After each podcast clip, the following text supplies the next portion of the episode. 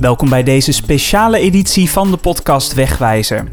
In juli 2020 zijn we gestart met deze podcastserie om zo meer te weten te komen over wat er dagelijks op de Nederlandse snelwegen gebeurt, zodat jij een stukje wijzer op pad gaat. Inmiddels zijn we zo'n 19 afleveringen en ruim 3 uur verder. Samen met mijn collega Iskander Nizam blik ik, Jeffrey Tijdhoff, terug op de drie populairste afleveringen van de podcast Wegwijzer. Onze eerste aflevering maakten we op een zomersdag in 2020. We stapten de auto in en reden naar de dierenambulance in Utrecht. Om meer te weten te komen over wat er gebeurt als er een dier op of langs de snelweg loopt. Bij de dierenambulance spraken we met Hetty. Als wij naar de snelweg moeten, dan worden wij gebeld door Rijkswaterstaat. Omdat er dus een dier op de snelweg is gezien. En als er hulp nodig is van de dierenambulance, dan worden wij gebeld. En dan gaan wij ter plaatse als de weginspecteur daar ook is. Als wij op locatie zijn aangekomen, dan kijken we wat er aan de hand is. Het gaat eigenlijk altijd om levende dieren. Als het een wild dier is en hij is gewond, dan nemen we die mee en brengen we naar uh, de betreffende opvang. Voor vogels is dat altijd vogelopvang Rotsoort in Utrecht. En als het een levend huisdier is, dan kijken we of we een eigenaar kunnen traceren. Dat doen we door middel van het uitlezen van een chip. En dan kunnen we eventueel gelijk de eigenaar bellen. Is uh, de kat of hond of huisdier niet gechipt, dan zal die naar het asiel gaan en vanuit daar zullen zij proberen de eigenaar te vinden. Zoals in bijna iedere serie heeft ook de podcast Wegwijzer zijn bloopers. Tijdens de opnames bij de dierenambulance werden we lastiggevallen door een katje. Dit beestje zag de draden van onze apparatuur aan als speelgoed en sprong tijdens de opname bij ons op de bank. Uh, ondertussen zie ik hier een heel mooi katje eigenlijk uh, op de bank springen.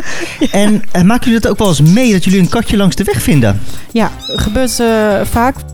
Ja, en van de podcast over dieren op de weg gaan we door naar de politie. Regelmatig gebeuren er ernstige ongevallen op onze wegen. Een speciale tak van de politie voert daarna onderzoek uit. Ze proberen te achterhalen hoe het ongeluk heeft kunnen gebeuren. Soms moet de politie letterlijk over het asfalt kruipen om te zoeken naar dat ene stukje bewijsmateriaal.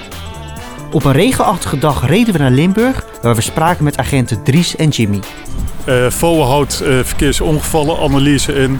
Dat is het opnemen van uh, verkeersongevallen om uit te zoeken hoe een ongeval heeft plaatsgevonden en of er eventueel verwijtbare feiten zijn door, die door een bestuurder gepleegd zijn.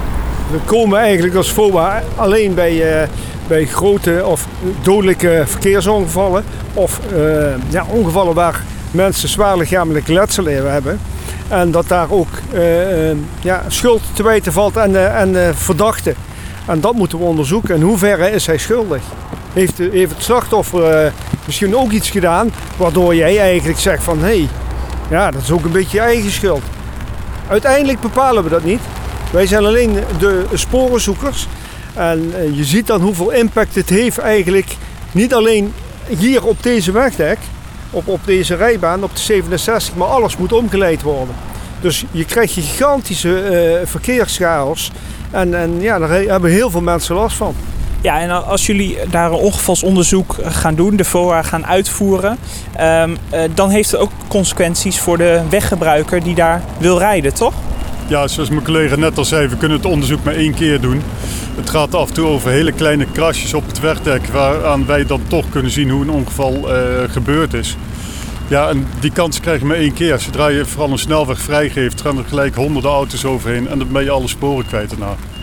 En wat voor sporen uh, zijn jullie dan op zoek naar als er een ongeluk op de snelweg is gebeurd?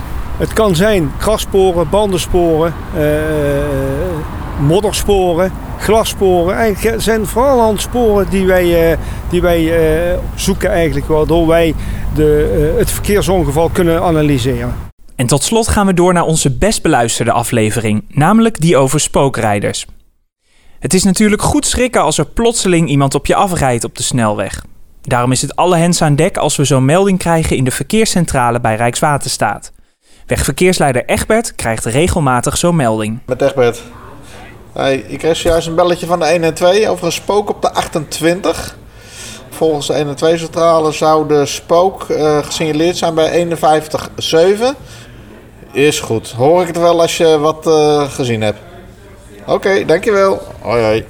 Een spookrijder, dat is een, uh, iemand die bewust of onbewust uh, tegen het verkeer inrijdt uh, op de verkeerde weghelft. En hoe komt de melding van een spookrijder bij ons binnen? Of ja, bij Verkeerscentrum Nederland? meestal gaat dat via de 112 centrale. Iemand die ziet een spookrijder, belt 112 en de centralisten daar die zijn opgeleid.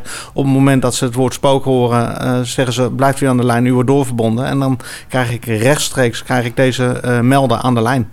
En wat doe je dan als je de melder aan de lijn krijgt? Nou, dan eh, gaan we een eh, uitvraagprotocol uh, gaan we dan erop loslaten. Dat houdt in dat we gewoon vragen stellen. We, we, we, willen de regie in eigen hand hebben. En dan gaan we stapsgewijs gaan we vragen stellen om erachter te komen waar de spook is en waar die naartoe rijdt. Uh, dan uh, zetten we hem uh, in ons verkeerssysteem, zodat dat bij de weggebruiker in hun navigatiesysteem terechtkomt. En vervolgens bellen we ANWB, zodat de ANWB hem op de radio kan, le kan lezen en kan inbreken in de pro het programma wat dan bezig is. En kan je een voorbeeld noemen van een radiozender waarop weggebruikers horen dat er een spookrijder is gesignaleerd? Nou, ik denk dat de twee bekendste radiostations Radio 2 en 3FM zijn. Ja, en Egbert, onlangs kreeg je zo'n melding van een spookrijder, toen op de A6. Um, en dat was vervolgens direct te horen op Radio 1. Laten we daar heel even naar gaan luisteren. We gaan eerst eventjes naar Helene de Geest, want er is een spookrijder gesignaleerd. Ja, rijd je op de A6 Jouren richting Emmeloord... dan kom je tussen knooppunt Jouren en de afrit Sint-Nicolasga een spookrijder tegen. Haal niet in, blijf rechts rijden... en probeer de spookrijder met lichtsignalen te waarschuwen. Dit waren drie korte fragmenten uit de podcast Wegwijzer. Wil je de complete afleveringen horen? Ga dan naar je favoriete luisterplatform, zoals Spotify of Apple Podcast, en zoek op Wegwijzer. Je vindt de afleveringen ook op onze website rwsverkeersinfo.nl. En natuurlijk zijn we volgende maand weer terug met een nieuwe aflevering vanaf de snelweg. Blijf ons dus volgen. Heb je na het luisteren van deze podcast nog vragen? Laat het ons weten. Je kunt een tweet sturen naar @rwsverkeersinfo op Twitter of bel onze landelijke informatielijn op 0800 8002.